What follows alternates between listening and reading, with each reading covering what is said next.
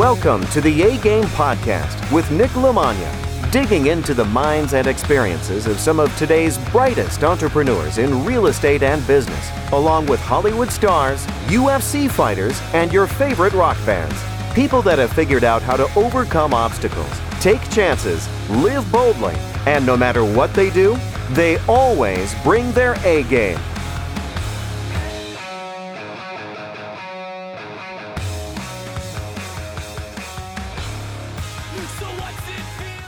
Ever wanted to play the drums? Or do you want to get your kids some drum lessons to burn some of that energy while they are all locked up? Take advantage of a free drum lesson with one of the tri state area's most respected drummers, Dan Lamagna. Dan Lamagna has played in such bands as Crown of Thorns, Suicide City, Biohazard, The Real McKenzies, Sworn Enemy, The Walls of Jericho. He has played all over the world and he is also endorsed by such companies as DW, Vater, and Sabian. Dan has taught tons of people from all different age groups and all different music styles. He can teach adults, kids, advanced, beginner, any types of styles from metal, all different types of percussion, whatever style you want. Get a free drum lesson today from Dan. All you need to do is text the word drummer, D R U M M E R, to 833 632 0585. Again, text the word drummer, D R U M M E R, to the number 833 632 0585 for your free online drum lesson. All right, my guest today on the A Game podcast is Marlon Suarez. Marlon Suarez is a Renzo Gracie Jiu Jitsu black belt and also a real estate ninja in the New York City market. So I uh, wanted to jump on. I've been talking Jiu Jitsu and real estate with him for years. And uh, you were actually one of my first mentors on the real estate side as far as being a broker and trying to introduce me into the crazy Wild West world of New York City real estate. I had a, a little bit of a bad experience with one guy, and then they were like, you need to go talk to Marlon and you uh, you took over and you were very helpful and patient with me since then. And you were just getting into jujitsu right about then too, man. So it's been cool touching base with you. It's been like that was like man 2010. So yeah, it's probably like 10 years now. I know you, right? Yeah, it's been 10 years. I was thinking about that too. I, for some reason, I thought it was 08, 09, but 2010 sounds about right. So yeah, it's, it's been a while. It was a yeah, pleasure. Man.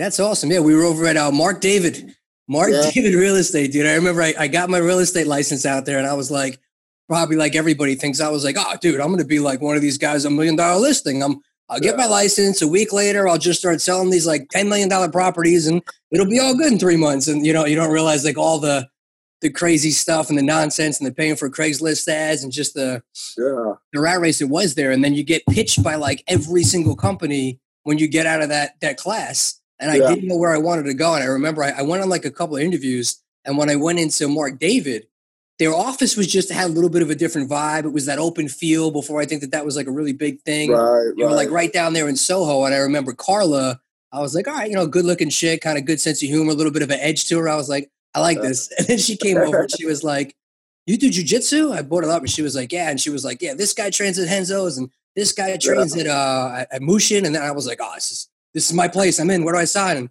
sealed it from there, man. But uh, give give a little bit of background about yourself, man. How'd you get into real estate? Talk a little bit about your journey and getting started, and then we'll we'll branch out to all things jujitsu and real estate from there. Yeah, well, you know, I, I when I got out of college, um, when I got into college, I tried to play professionally for a couple of years um, with mixed results, not all positive. So, you know, I figured after three, four years of trying out, uh, I figured, you know, I'm just a dime a dozen. I think I need to go do something else. Uh, and I went into finance. I did finance for a good five years, and I had success, and I was enjoying it. But I don't know, just it just was something wasn't right. I wasn't married yet. I was getting up there in my later twenties, and almost looking 30 and i was like you know what i'm just gonna i had some money put aside and i figured let me go find what i really want to do there has to be something else out there you know, at that age, all your friends are getting married, having kids. I'm like, before I'm one of those and I'm stuck with something I don't want to do, I said, it's time to just let's figure this out so I'm prepared when I get to that point, and at least I'm doing something I love and I can figure it out. Um, I left finance, didn't have anything lined up. Um, figured it'll take me a good six months. Started interviewing, uh, but I had two problems, which are positive problems. I had money, so there wasn't a sense of urgency. And I just started traveling a little bit, enjoying myself. That six months turned out to be a year, year and a half. And just so be it, I, I was at a family function and that's I, it was actually a family barbecue. And Mark David was there. He was dating my sister's best friend who had interned for me when I was doing finance. And they fell in love. Her name is Claudia Saz um, from now. They they fell in love and they were going to get married. Well, Mark had started a company, was about to start Mark David, and they wanted me to come and interview. So I went and interviewed. Um, I really love Mark. He and I, he and I just hit it off. We became really good friends. Six months later, I was at Mark David, and it just took off from there. You know, I I, I didn't know the New York market, and you know, Mark promised me he would guide me the best way he knew how. At that point, he was 12 years into Manhattan real estate with a lot of success. So he, he pretty much gave me the blueprint of what I had to do. Um, when I got it, when I got into Mark David, the standard was you had a mentor under someone. You had to do five deals in 60 days. Long story short, I totally, no exaggeration, I sucked for the first four months. I was horrible. I was really good at being on the phone, setting up appointments, talking to people, getting them to the office. But I didn't do the second half, which was you had to get up and know exactly what you were talking about. Because of my finance background, getting on the phone and talking to people was never the issue. But I really didn't know the content.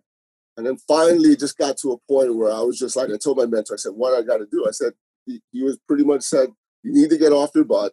You need to run around. Whatever you're going to advertise, you need to know everything about it. So when they get here and you actually take them out, it's already a done deal. You'll know beforehand. Um, and that's the value that they want. It's great that you can talk to them and bring them in, but you need to really have the other half, which is most important figuring out how to satisfy what their pain is, what exactly what they're looking for at their budget and making it work and understanding what what the owners are also looking for so that way you can make the best match possible uh, and once i did that i took off. I was their number one producer the next 24 months. Um, i started to realize that there was only so much money i could make on my own and with my um, athletic background my football background i always loved i always loved the team element of everything. And I always saw myself as an educator a little bit, so I figured let me start a team.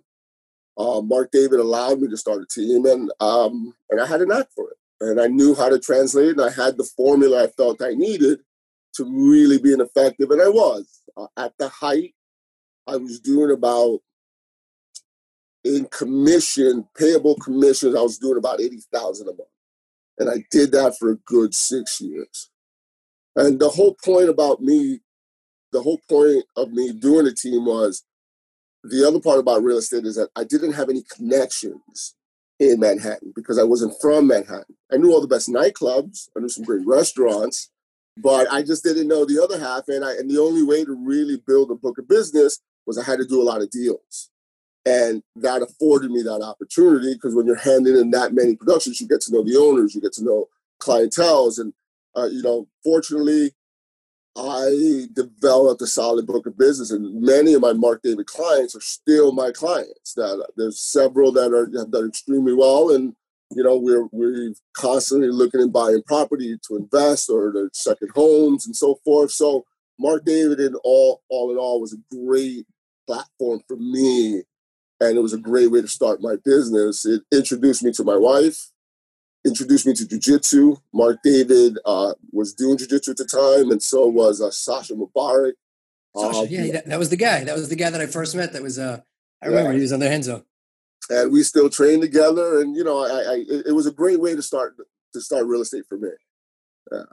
You know, it's it's so crazy. Uh, one of one of the books I read a while ago was the Five People You Meet in Heaven. Yeah. I think you actually might have told me to read it. To be honest, and thinking back now, I didn't think about that till just now. But I remember one of the the key like overviews of that was that people come into your life and have an effect and you don't know what they are. It's like you, you think you're going to go to heaven and the five people you meet are going to be your mom and your dad and like your dog. Right. And sometimes it's somebody that just did something and put you on a path and you never even knew. And it was like, you mentioned that guy, Sasha. He probably has no idea who I am, has never heard of me. Right, but he doesn't right. realize that because he came over for a Right. half a second while I was filling out an application and was like, I'm a blue belt under Renzo Gracie. And I was like, Yeah. I'm going to work here. And then I met, you know, like it's just, it's funny the yeah, things yeah. just, people Yeah. say things and they come together. But um, I love especially, you're, you're literally my favorite type of guest because I love talking to athletes and people who excel in stuff that takes discipline and hard work and dedication. And then they parlay that same work ethic into real estate, which, you know, that's why I love talking to like Raging Al and, and uh, Aljamain and, and those types of guys. So I think that a lot of those same same obstacles and just like you said we were talking before this about uh, morning routines that i want to get into they translate over to whatever you want to do and i think especially you went from trying to do high level athletics to not just getting into i'm going to go be a real estate agent which is what a lot of people do but i don't think the average person understands the difference between trying to be a real estate agent and trying to be a real estate agent in new york city and trying Right. to be in new york city when we when i was first starting Right. there and it was it was crazy so talk a little bit about um, was it intimidating kind of jumping in there at that time? And have you had any experience now that you've been around a little bit more what's your take on the way that that, that market is as opposed to uh, pretty much every other market i've seen as far as being on the agent side? Yeah, you know, for the hard part, I think most people that come into real estate in Manhattan, you know, really have the same picture you mentioned earlier. They think of it as million dollar listing is going to translate very quickly, and you're going to make a ton of money.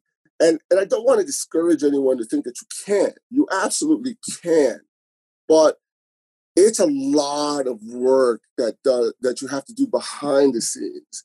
Um, and by work meaning you really have to get out there. You have to put yourself out there, and you have to follow a certain plan. The first key component when most when most people become an agent, um, you know, they, they go to um, there's a couple of schools, but there's one I'm thinking off the top of my head, New York Real Estate Institute, and then you have every brokerage firm trying to recruit them for the most part.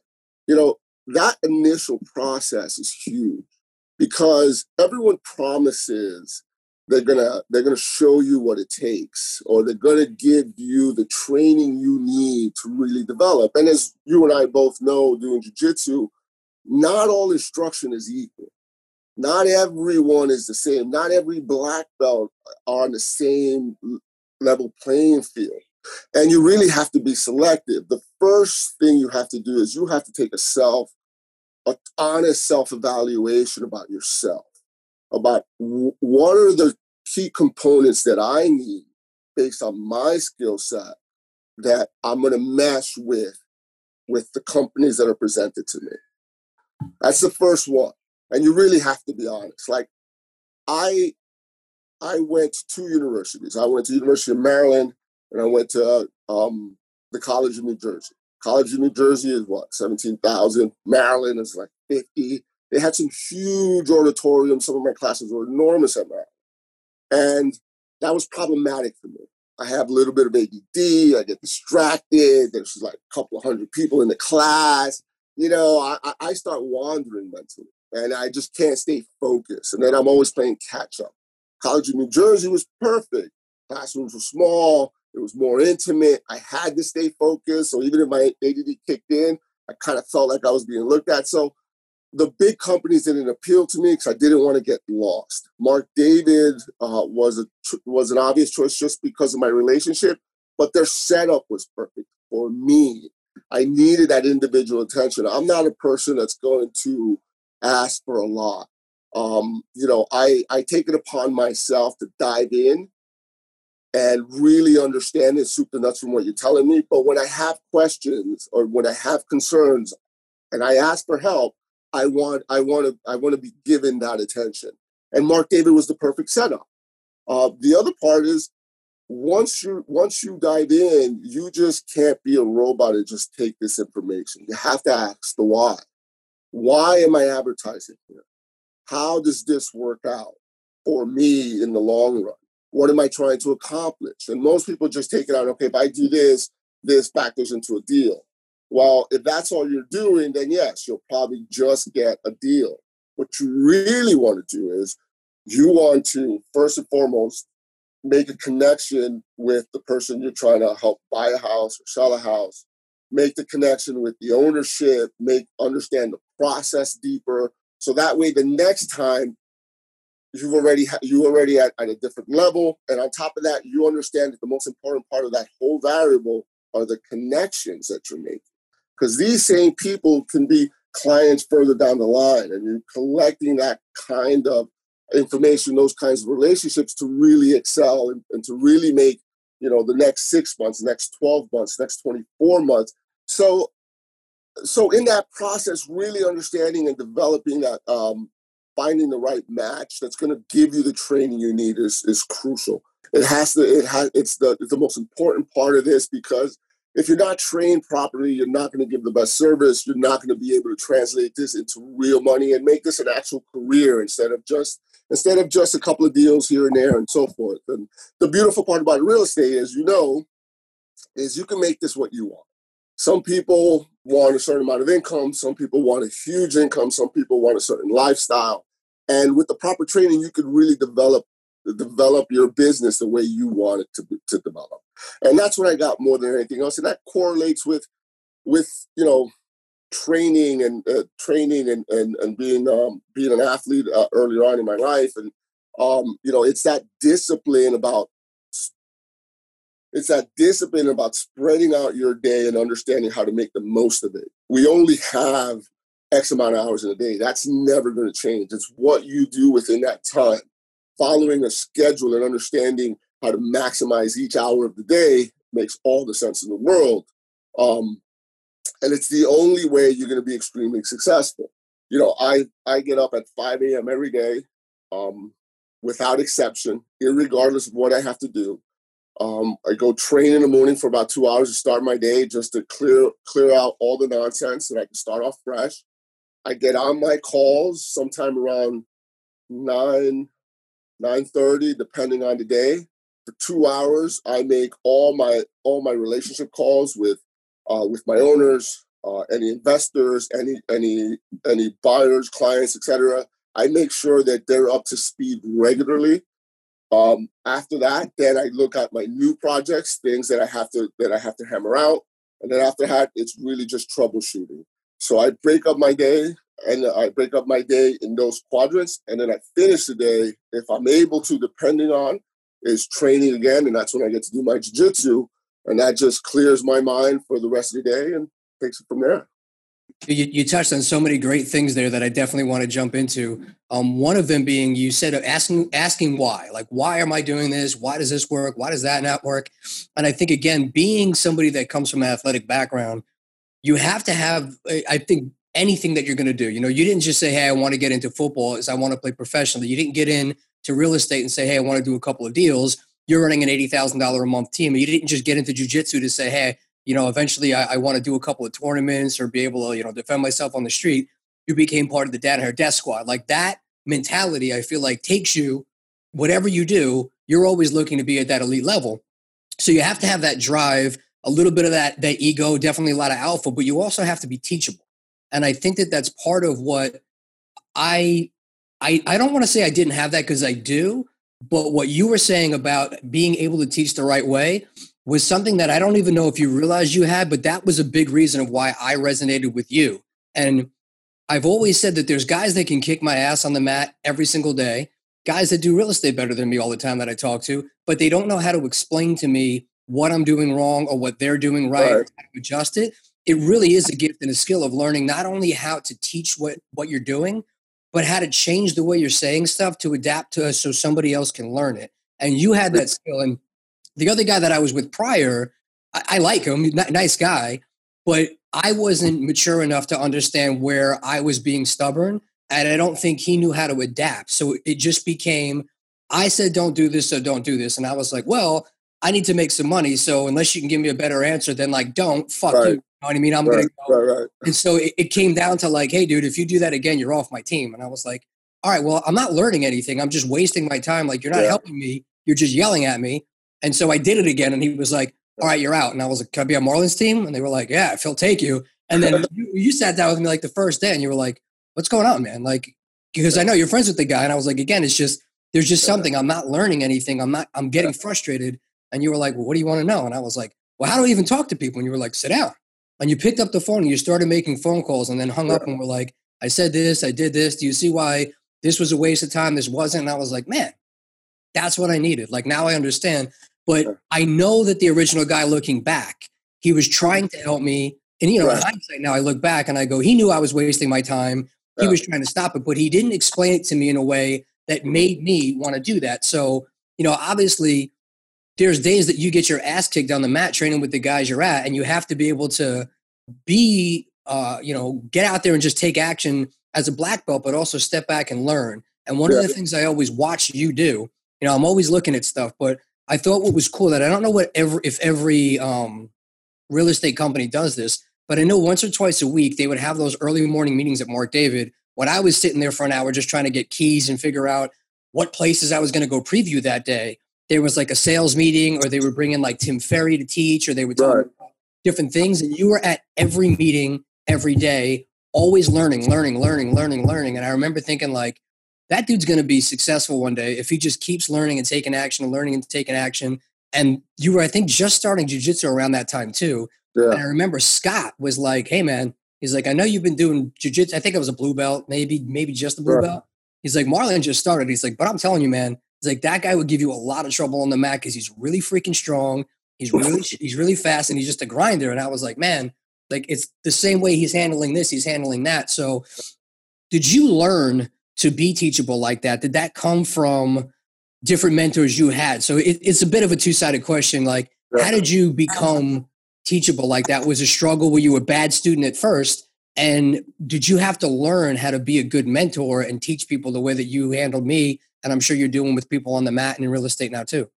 Uh, you know what? It's I'd be lying to you if I said it, I, it, I didn't have my own growing pains with that. Um, you know, I'm I'm pushing 50, so all and I played sports as far as I could remember. Growing up, most of my coaches were, and back then, a good amount of coaches were one dimensional. They were hard and stern. There was no answering back and you know this is how it this is how it happened nothing else and i was fine with that and to be honest it's still for me it's the best way for me to learn honestly because i'm not one that really questions a lot.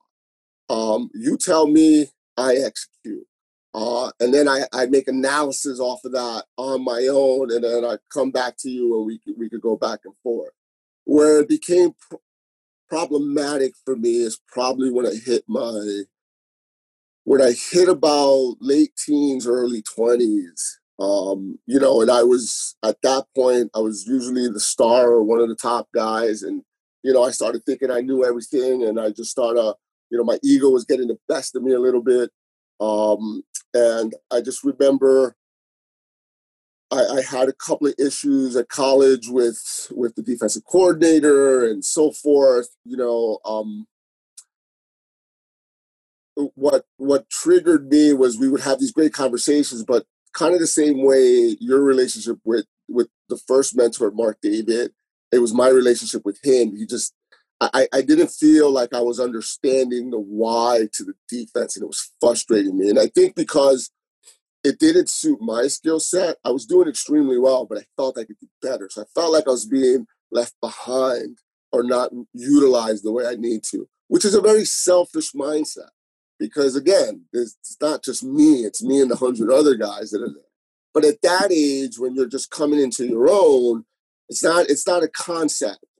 Um, but there was an offensive lineman who was an All-American, and we, we, he was from Hudson County, where I was from in New Jersey, and we drove up one time, and we became good friends, and we still are.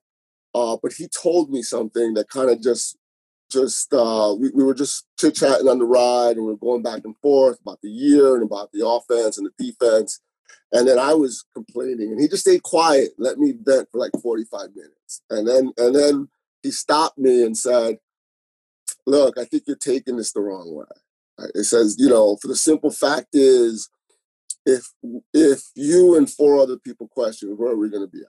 If you're not going to execute, where are we going to be at? For good or for bad, the coaches put the game plan. for good or for bad, the 11 guys in defense must execute that defense to the best of their ability with a single minded purpose. Anyone who's not in line with that diminishes the overall scheme of that 11 and then the 22 and then the 100 other guys were there with you busting their butt to make you better and that hit me like a ton of bricks because i think my selfishness actually it was the first time i opened my eyes and i was like you know what you're absolutely right this is not about me this is about everyone else and i have an option my option is I could leave that university and go to another one that I feel that fits, but that doesn't happen now. That happens at the end of the season. And that's how I have to. That's how I have to conduct myself moving forward. In that process, after that, I was a model student on, on the football field, everywhere else. I was like, you know what? It was part of that maturing pain that I had to go through. Um, and that was part i never i never forgot that as i started teaching. I started realizing i said you know what? Anyone who comes under me it's not what i want. I need to find out what they want and i need to understand what moves them. I know what i want about this. That 80000 a month production was always my goal and that was always eh, that was always like from the minute i walked in the door i wanted to make a ton of money. I, I had a lifestyle planned in my head and I didn't care what I had to do to get it. And I knew what I wanted to be in terms of Manhattan real estate. Um, but when I started teaching, that's the first thing that came back to me. That conversation with my buddy in college, and I was like, you know what? I'm going to find out what they want, and if I can understand that, then I can help motivate them. And when they asked me why, the same way I want, I just did. You know, I, I never wanted to be a hypocrite. I can't be the person that if you're teaching me and I'm only asking you, I did I tell everyone, everyone who everyone who deals with me, who's in a position where they're teaching me or they're, or they're my mentors in some capacity, I let them know, hey, look, you probably never hear a word from me except a couple of times. But when I do, if you just answer my question and you get me there, it's great. So I anytime anyone had questions, anyone something wasn't didn't understand, I made it my point to make sure that I came across and, and answered their questions the best way I could and really get it so they could take action upon what they wanted. Uh, because at the end of the day, real estate is no one's giving you a salary, no one's guaranteeing you nothing, and you have to you have to really take the time to say, okay, you know what, we're going to make something. Tell me exactly what you want out of it and we're going to plan this out together. And I'm going to show you what you need to do to make it happen. And then at the, after, once that process is done, then you can evaluate if real estate is truly for you and what you want to make of it. Um, and I mean, even to this day, John Danaher is, is my mentor, and I love his training style. It is hard and brutal. Uh, it is, you know, he's it's the way I kind of grew up, and, and, and I love the way he teaches. But what he does extremely effectively is that he always gives you the why. You know, like some days it's just direct, do it, execute it, and then other days, and he puts it together in such a way where you understand the why, you understand how it correlates the next. Uh, and and it's a beautiful thing, and I love I love teaching. I still see myself teaching again at one point, uh, maybe mentoring in some capacity. Um, right now, I'm, I'm not doing any mentoring. I have some agents that work under me, but they've been with me for some time, so we collaborate.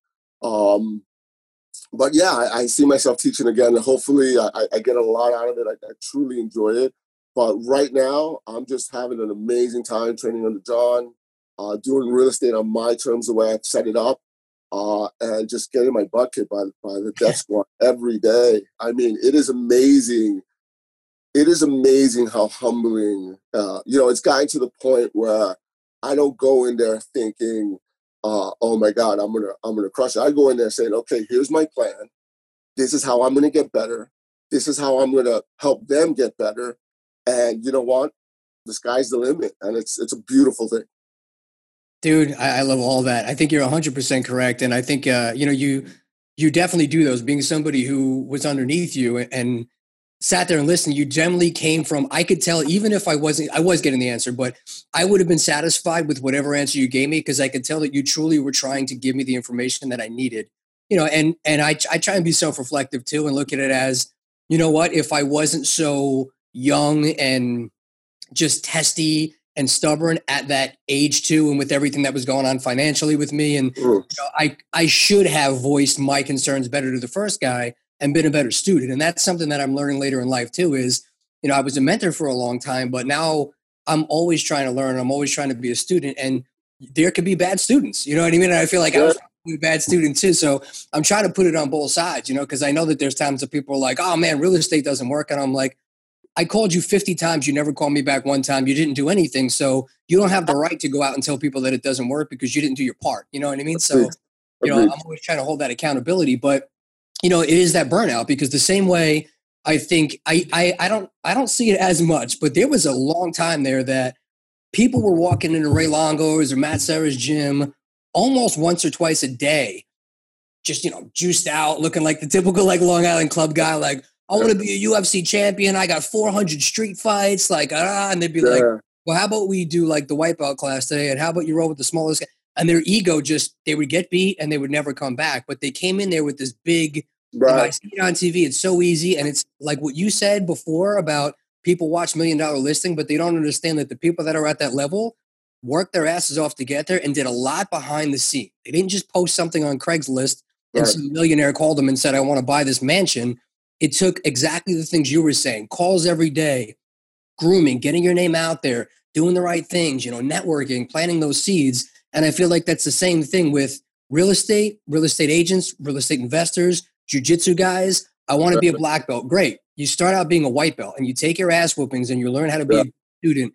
But most people never get there. And I think that first six months that they gave us at Mark David to to get a certain amount of deals done, and then you don't have to split as much as the commission the fallout rate that I would see every week was yeah. like 90% of people would be like, forget yeah. this, not for me. Same thing I see with jujitsu. How many guys come in? Oh, I join Renzo's. They buy every T-shirt. They're wearing all the Matt Serra gear, yeah. Rage and Al shirts, and then two weeks later they're a CrossFit guy, and they're all yeah. over Instagram doing CrossFit. So yeah. people don't want to stick it out, but I feel like that's why I love athletes because they know how to take beatings, put in the hard work, hate it all day long, but still go back the next day, and not let that make them quit. So being that you went through that same process, what were some of the things that you did starting out in a market like New York when you were saying you, you sucked? How did you keep yourself positive and motivated to keep going? Because it's like you said, I always tell people more people quit between white belt to blue belt than blue belt to purple belt. And then blue belt to purple belt, way less people quit than purple to, to brown. And the amount of people quit from brown to black, I mean, it, just, it gets smaller, the attrition. Smaller. Absolutely. How to get through that first, you know, that yeah. first year, that first year and a half. So how did you do that? So when my first six months, when I told you out of the first, when I started those first four months, I, I really sucked, and I really sucked because um, I had a certain skill set that allowed me to have success in terms of for most people it's hard talking on the phone getting people into an office really working through the process i learned that fairly quickly and that's just because i've done it before so I already had a platform that kind of showed me how to customize it. So I was really confident that side. And it gave me a false sense of security that, oh wow. I mean, people were amazed. I was just have I was double, tripling appointments uh, like an idiot because you know I could only take one at a time. But I just thought it was cool. And it looked great. So and the funny part is, you know, because there were three or four people coming to see me, I had to give them away. And these people would go out. I'd go out. They'd come back with deals, and I wouldn't. So out of the five other people who were in training with me, they all got out before me, and half of them got deals all that I gave them from people that that came in. But you know, uh, that was the first thing. The second thing is, I I, I never got up to actually see the product, so I didn't know what was going on. And the reason why is the, the other reason why that was kind of my hindrance is that you know I had I had a good sum of cash still put away and I wasn't hungry. Like I wasn't uncomfortable. A lot of these, a lot of the people training with me didn't have that, weren't in that situation, and they needed to get this done now. Sense of urgency and a need is a crucial component for success. You know, if you don't get to be, you don't get to be a Gordon Ryan or Chris Weidman or just you know uh, any any of the top guys that we know that we have the fortunate the, the fortunate opportunity to see every day. They get to know personally I mean, these guys have a burning desire. I mean, it, it is above and beyond. And I mean, they're that one percent.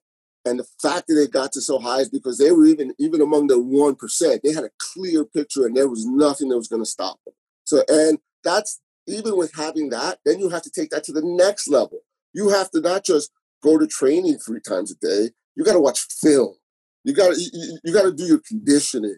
You got to work on your mechanics. You got to see. You got to put yourself in situations, compete as often as you want.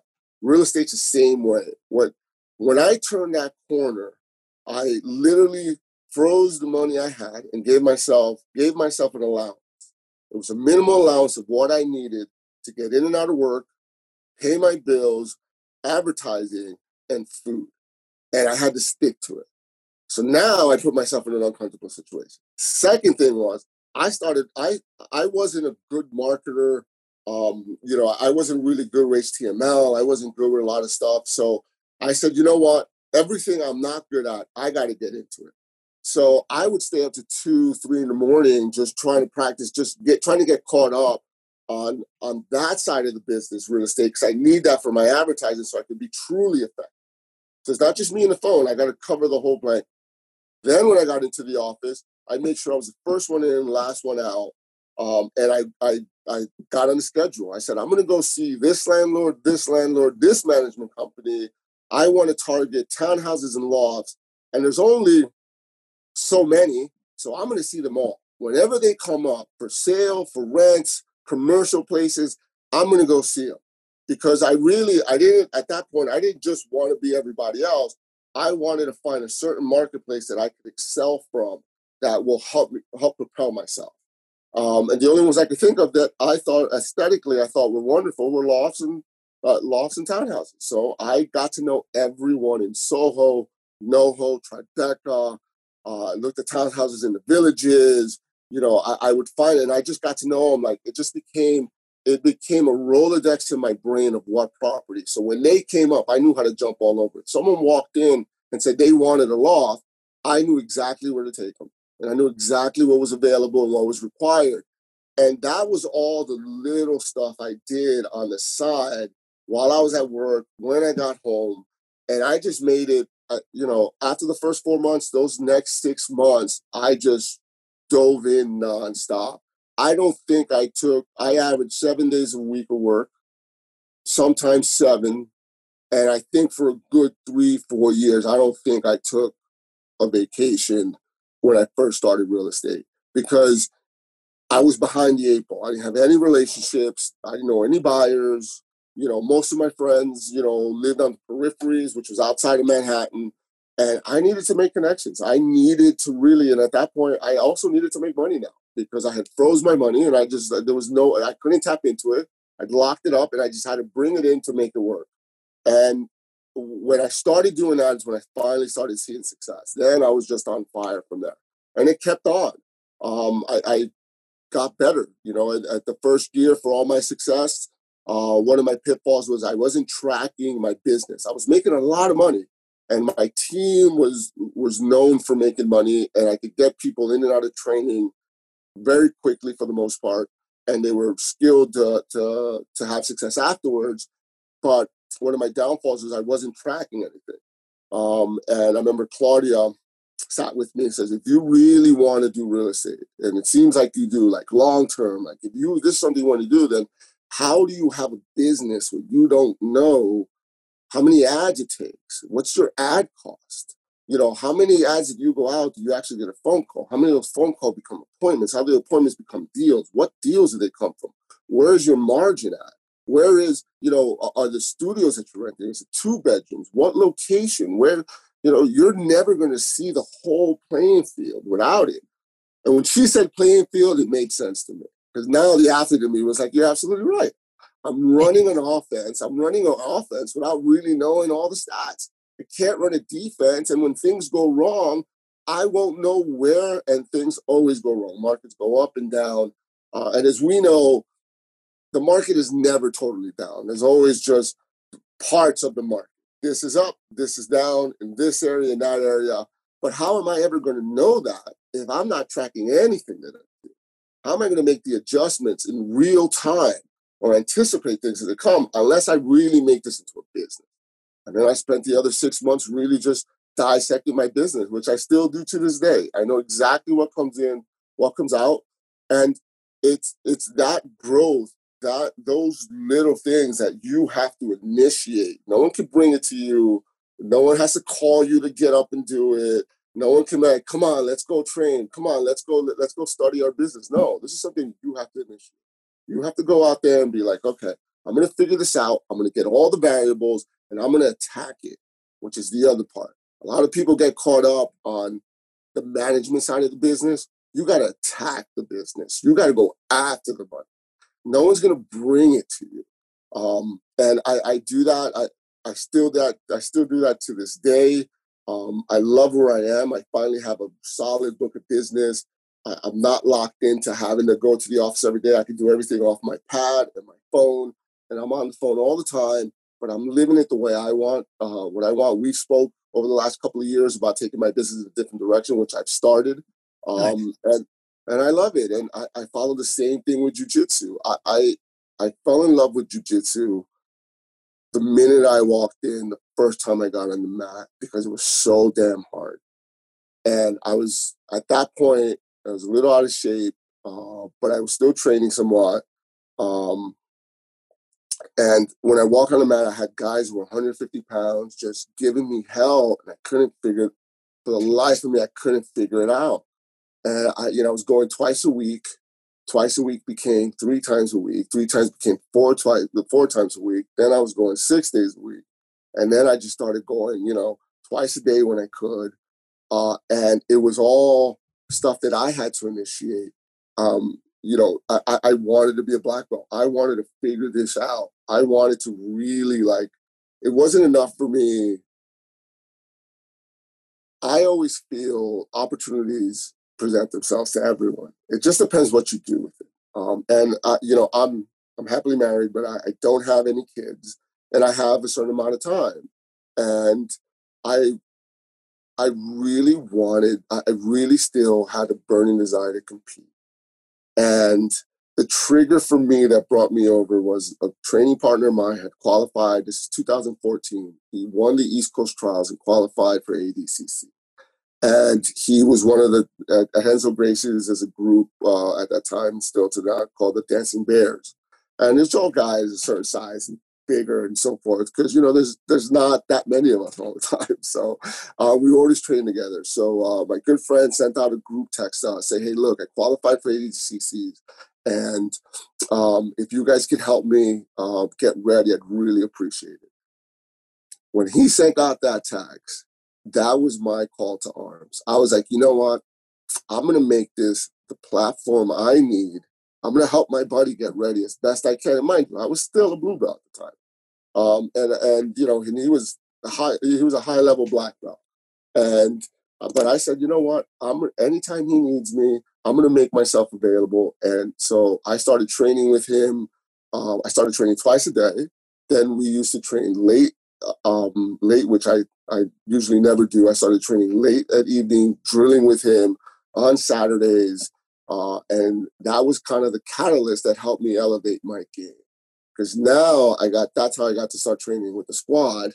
The squad was just coming up; they really weren't the squad yet, and he was going to ADCC. So with several other guys, I think 2015 we had, I think we had one in every division. It was the first time in a long time that that had happened, and I got to train with them every day. I was getting I was getting my ass handed to me every day, but I was loving it. But my my understanding of the game really started coming. I started seeing the field in different ways, and then I just started loving it. I just I couldn't let it go, and it's still to this day, um, it's still my obsession. I, I just I, I love training. I love the fact that it's hard. I love the fact that it's you don't. There's nothing in jujitsu that you could do that condenses time frames except training a lot and often because it is complicated. It is chain movements of precision over and over and over and conditioning your body and your mind to, to work at that level. And then as you get farther up the food chain at a faster level, at a more precise level, with with you know, and putting everything together. I mean, I I treat my body like I'm gonna like I'm a world class athlete. I have to because to train with these guys who are the best in the world, I have to be in shape. I can't have a bad night and think I'm gonna have a good day on the mat with them. It's just just doesn't work out that way anymore. So. I think that goes back to what you were saying about when you flipped the switch and, and realized that you had to be a team player. It was about the whole. I feel the same way. You know, even though I know I'm not going to be the killer on the mat. I know if I'm going to pop in and get on a group text to like, hey guys, 9 a.m. tomorrow, you right. know, Aya Quinta and Matt Serra and Jason Rao, and, you know, we're all going to be down there. I'm like, the least I can do is go run 10 miles a day for the next five days and at least be as least shitty as I can possibly be. So I have something to offer, you know? So, you know, because it is true, you know, you want to be an asset to these guys. And there's different yeah. types of trainings partners. Is another thing I've learned is, you know, there's the guy that you can try stuff on, and then there's the guy that's right. a little bit closer that you can go at the same level as, and right. then there's just the person that's going to beat you, and that you get to go, okay, one day I want to be that good or or right. learn what you're doing, and just being around those types of guys, I think is inspiring. I, I love talking to guys like you, and you know, watching Jason Rao. I was training for maybe two years before Jason Rao came in, and I remember when he started, and he was a white belt, and he was okay, yeah. and then he would be there every day, just you know, on the medicine ball and and doing hip escapes and just drilling, drilling, drilling, drilling, drilling and now he's a world class jujitsu yep. guy. You know, like yep. Nick Ronan, same thing. Came in, I'm rolling with him one day, and Jason Rao's like, "Hey, man, careful." And I was like, "Oh." He's like, "No, no, no. I know his belt's white, but I'm not kidding. Be careful." And I was like, yeah. "What the hell? Like, who is this kid?" And now, you know, again, now he's yeah. a world class black belt. So you being somebody who who shares the mats with people like that, I know you. Uh, you know, you're on there every single day with Gary Tonon and Henzo Gracie and John Danaher and Gordon Ryan. And I would like to hear a, a little bit about the story of you actually just got the uh, world champion jiu-jitsu uh, Gordon Ryan, his first uh, first house, right? Yeah, yeah, yeah. um, Gordon, uh, Gordon and I have been. Um, Gordon's a good friend. Uh, he came, um, he came by um, Renzo Gracie. I think he was 16 years old, uh, tall, lanky kid. Gary had brought him in, uh, and you know, it's it's been a pleasure watching his development. I mean, when when I met Gary, Gary I think was already a, a world champion brown belt and was already pretty high level and making a solid name for himself. So everyone knew. And plus, you know, he he's from he's from Ocean County BJJ, which is one of our affiliates. So you always have a sense of pride whenever you hear, you know, Matt Serra guy did this or or this, you know, because we're all we're all in the same lineage, and you know, you just you just you're very prideful. So you know, when Gary, uh, everyone was like, "Oh, that's Gary Tonon," and you know, he had done some high level events, and you know, Gary's an exciting grappler. Just always has been an exciting grappler. It's one of the most favorite guys. I, I love to watch when he competes at anything. I mean, he's amazing. And he brought he brought Gordon in, and um, Gordon was a tall, lanky kid, and he had some skill, and he he learned quickly. But I mean, it went from, and I'll give it to these guys. I mean, they were living in New Jersey, and they were living like in South Jersey. They were driving for several hours a day, back and forth, and it went from them being there a couple days a week to being there all day, every day. and then and then you know as they develop you know you have to make money and you have to do things and they, they'd be there from morning afternoon have multiple trainings then go actually go teach somewhere or you know and then they were traveling to compete and they were doing every tournament they could. And you know you can't help but to admire that kind of dedication. There's a certain level of just like you know what? Um, this is pretty damn amazing. And they were young guys when when um when you see when you hear a lot about oh the use of this or lazy that, I said, you know, maybe there is, maybe there's a fraction, but to to to cover that with a wide broad wide brush is just wrong because I'm watching these kids just just come in and just dedicate themselves, you know, with just the belief. And and at that time, even 2015, there wasn't a lot of money in grappling. Uh, and now there's more and more, but uh, you, are not gonna. It, it, wasn't anything where it was like, wow, they're making a killing. So you know that that belief that you know what, we're gonna take this to another level. We're gonna be the best in the world, and they're going up against people who've been training since they were kids. I mean, most of the world champions at the time they come from long lineages where you know they started at five. You know, so the fact that they started at 16 and started and, and went from there to where they are now, it is it is amazing what what they did in that room and what you know. I mean, I, I, Jason Rao's an absolute beast. I remember when he came in and you know, by the time, but by the last time, the, what I tell my friends now every time I go with Jason, the last one, last friend of mine, said, "Wow, you did well." I said, "No, I was just surviving. I was happy. I, I was happy I didn't get caught until the end." And then you know, and that's the most you can hope for if, yeah. you're even, if you're even lucky.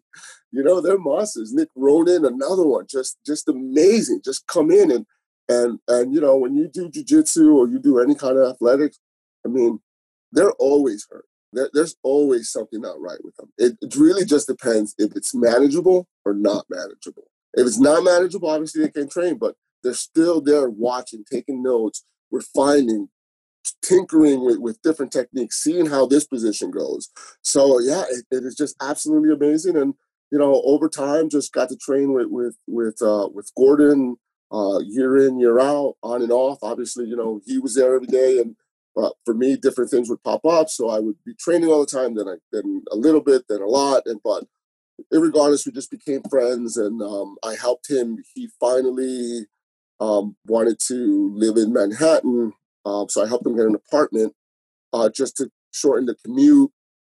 He really started separating himself. So he said, you know, this this you know driving five hours a day and then doing everything I have to do is just killing me. So helped him get an apartment, um, and uh, we found a great spot that worked for him. And then two years later, you know, he's now an ADCC champion. His videos are doing really well, and you know, he now he just wanted uh, to buy a house and I tell you one thing about about Gordon and most of the squads, they're extremely loyal. Um, when you're their friend, you're their friend. And you know, he called me without hesitation, says, Hey, look, this is what I'm doing. Can you help me? I said, Look, I'm not licensed in New Jersey, but I have a good friend and I'll help you all the way through. And and we did. And you know, we, we found a great place for him and you know, he's extremely happy. And you know, that's really what you want. I mean, the fact that I wasn't going to make a ton of money off of it, but that wasn't the issue. The most important part was, you know what? This is my buddy. I want to help him find a house, and I want to, you know, I want to make sure he gets a lay of, lay of the land, so he knows exactly what he's getting into. And you look at all the variables. I mean, you know, he's a world champion, and you want you want to you want to give him. He's I think he's he was 24. He bought it a year ago, a year and a half ago. So he's like 24 years old. And you know, you want to run the whole gamut and say, okay, look, what are you seeing for this house? Is this, you know, something you're going to be here for five years or 10 years? Because if it is, then yeah, I'd say let's do this. If you're thinking that, you know what, um, that maybe not it's a shorter time, then I said maybe you shouldn't be buying a house. Maybe there's other options. Because as you know, and we know that's not a long time. And you know, once he's locked in, he's locked into this mortgage for a amount of time it just doesn't work uh, sometimes. So, you know, the fact that I was able to assist him uh, and, and, help him find something that he loves, uh, that's all that really mattered to me. And yeah, pretty good deal. No, I love it, man. I, I know I, have heard Renzo say variations of there's more education and connections on the average mat into like a, a really good jujitsu gym than any Ivy League school in America. And I believe that, you know, the same way that that came together, you know, I got a, the connections of just good people professionally and personally that I've gotten from the years from Ray Longo and Matt Serra's gyms are just, you know, amazing. Matt's one of the best guys I've ever met. Meeting uh, guys like Jason Rao and seeing all these guys come through. And then even going around the country in Chicago now, I train with Mark Turner's always been so good to me. And then yeah. One of his instructors, Brad Johns, who is now helping me with the editing here, Guy's yeah. a purple belt, but he teaches like a black belt. He rolls like a black belt. He's yeah. built like he was a freaking powerhouse. I should link you guys yeah. up if you're over in that area. But you know, he's helping me out now. He's going to help me grow the podcast, and he's doing stuff. And it's just like awesome. I'm always looking for. And I was talking to my partner Nicole about it, and I was like, man, I I need some other people. And she's like, well, every time you work with Brad, he's the only one I hear you not like bitching about. And I'm like, yeah, jiu-jitsu guy. That's how it always is. You get somebody from jiu-jitsu, they they always just come through. They're reliable people. And she's like, just use. I was like, you're right. You know, jujitsu. It's almost always my first pool to fish in. Like if I can get somebody and it's somebody I can get through jujitsu, it there I just have a much better success rate with them just being reliable because they come through the reliability in that, and that's what I think transfers over to you in real estate. So, um, you know, par- parlay into it. I know you probably got a bunch of stuff you got to do today, but I really wanted to get your take and your feel on the New York City real estate market because you know, I, I got into investing in like 2005, 2006. Right. Things started to change. And then I started to learn the real estate uh, agent side. And it was such a you know the market was so hot and so crazy with you know you had to if you were going to move you had to make that decision within that 30 days and the second you didn't renew your lease somebody was moving in so now you had to get out and right. you know things were just going up up up and then you know you're, you're priced out of your one unit then you have to go to the other unit sure. you can't afford the upper east side now you have to go down it just it was the craziest most just yeah. nutty hot thing i've ever seen but now with covid it's the first time i have ever heard of there being high vacancies people mm-hmm. are raising rents they're lowering the criteria for what you yeah. need the guarantors and you know i part of me is like man it's a great time to go buy in new york city yeah. somebody's going to bounce back you know that that energy is irreplaceable even when i was making no money and grunting myself all over soho in the city i was yeah. happy to be there because i was like this is freaking awesome you know i'm like i'm in soho i'm taking the subway every day so i'm sure new york city is going to come back strong but in your take yeah. being there every day what are you seeing right now in the real estate market and is it something very unique that you haven't seen in your career there. Yeah, uh, it, it is a real. You're absolutely right. It's a unique time, um, and and because you know COVID, uh, you know it, it's it's one of those things when COVID hit, uh, there was so much unknown, and you know it becomes terrifying in a sense for a lot of people because you know you just don't know, and being in such close quarters together, you know your neighbors are always right there and the way we the way um, transportation and everything. So yeah a, a, lot of people ended up leaving. Um, i think what happened straight across the board was anyone who had a new york has always been a, trans, a, a transient type of town. Most people don't come to New York and say, I'm going to spend the next 30 years of my life in New York. most, most people come to New York and say, you know what, I'm going to make my mark here might be five years, might be ten years, but I'm going to be here, and I, am going to I'm going to stake my claim, and I'm going to make it here, and I'm going to be the best at whatever field they chose to be. Um, that being said, you know, as life goes on, you know, they have kids, they get married, or you know, they get married, they have kids, and uh, there's a plan to move out or get a, or, or you know have a, a, residence in New York and then a residence somewhere else. Um, when COVID hit, a lot of the owners or a lot of the renters that were that were like, you know what, we were going to move out in five years when the kids got this age or when this was there. That plan changed. You saw that exit right away. They were like, okay. They went out to wherever they had to go, the Berkshires, upstate New York, Hamptons, whatever it was. I mean, it cleared out. When I I, I drove a friend who lived in Manhattan. Um, we had um, he lived in Midtown. I picked him up in Midtown, drove out to Long Island. We drove out to Stony Brook and then drove back. That drive took an hour, which normally takes almost two hours. It was like no one anywhere. Oh. And Manhattan truly looked like I don't know if you remember the movie Will Smith, I Am Legend. Yeah. It exactly looked like that. And it was like this rainy day, and I'm like, all we need is just the zombies to come out and attack us. it's like no one out. Everything was boarded up, and it was really eerie. It was it was the only time I could ever remember. And even after 9-11, um, I, I, don't even remember ever feeling that way, where it was just seemed like it was zapped. Um, fast forward to where we are now, that's not the case. Uh, it started ticking up so I'll give you an example for me. Real estate went totally quiet. Commercial, uh, purchasing, selling, rentals, rental leasing just went totally quiet. I mean, just went not a peep right at the shutdown. And even leading up to it, you started seeing the, the upturn. But when it shut down, there was nothing. Right around June, I don't know what happened, but by June 15th, it felt like the floodgates just opened. Like, okay, I think people started feeling settled in. They're making plans, and a lot of a lot of my buyers and a lot of my owners were like, "I'm getting out.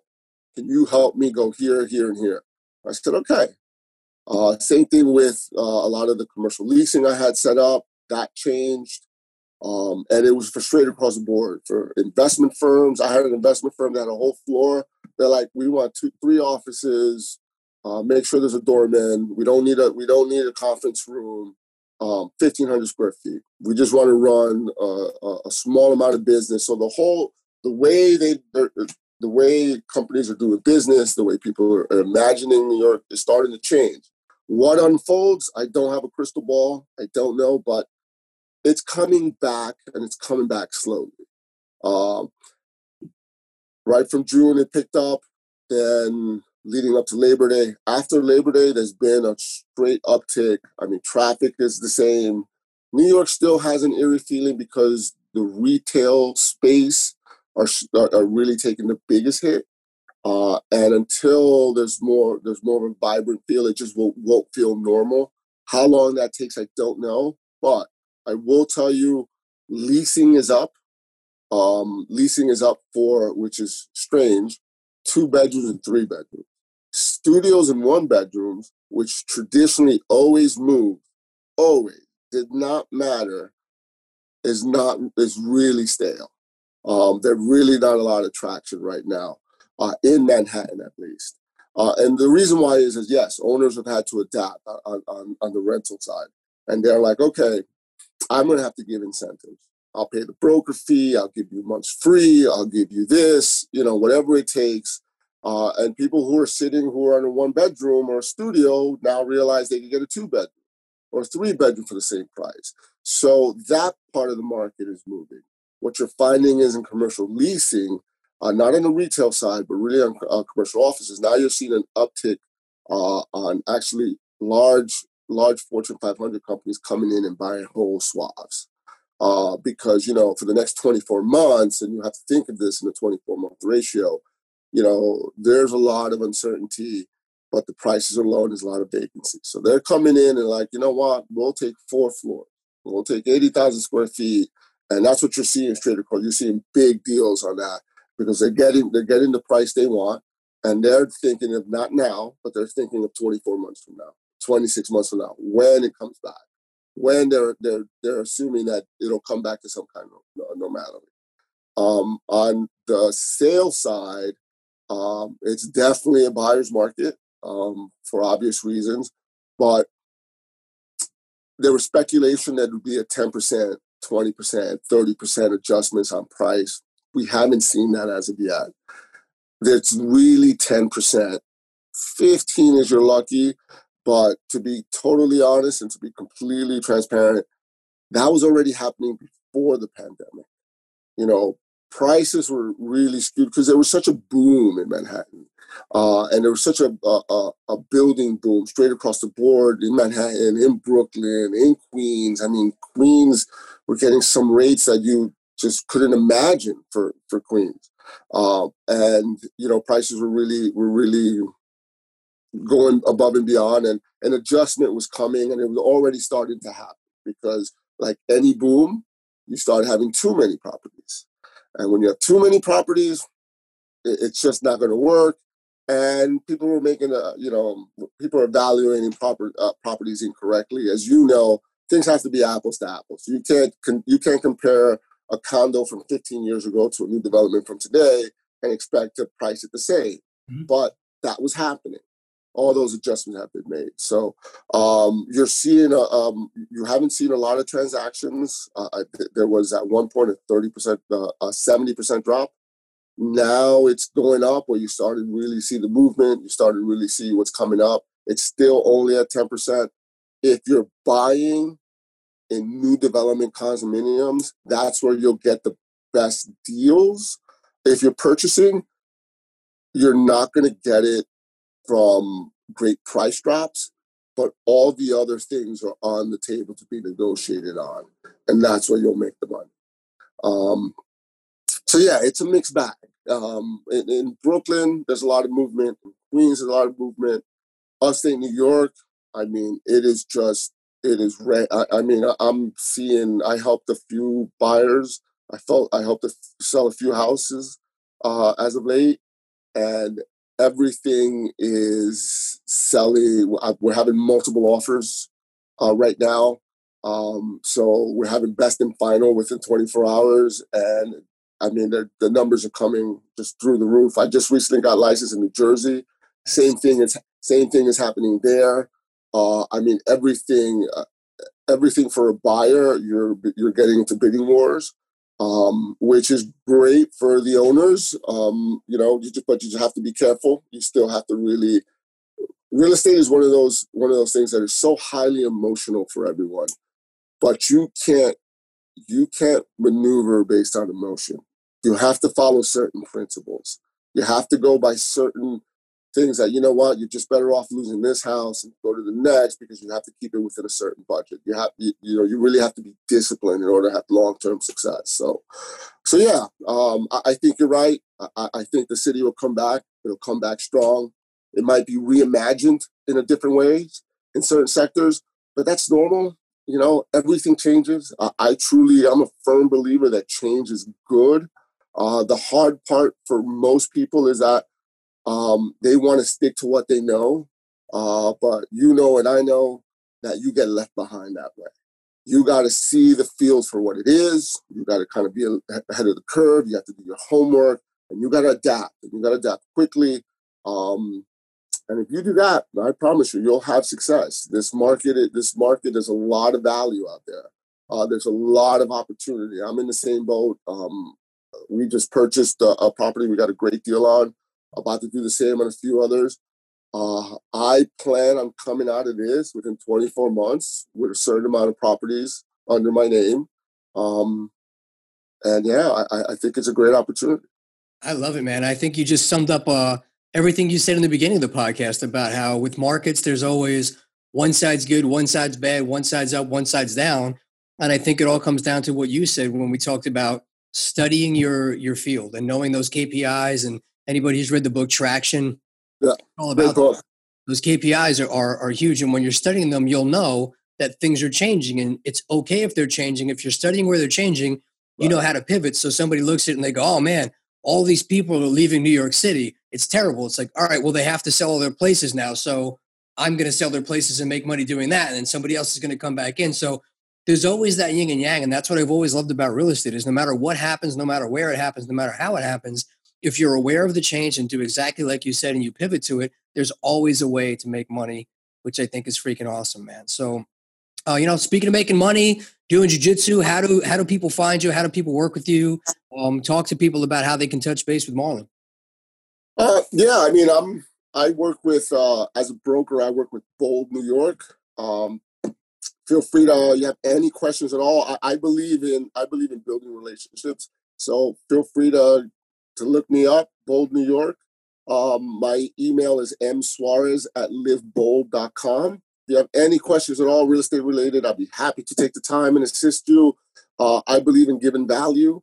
Uh, one of the things that, that I take a lot of pride in is uh, I don't assume um, I don't assume anything with my relationships. I really want to grind them out. I want to develop them, and it means I have to give you free advice for a little bit until we can really make a solid connection.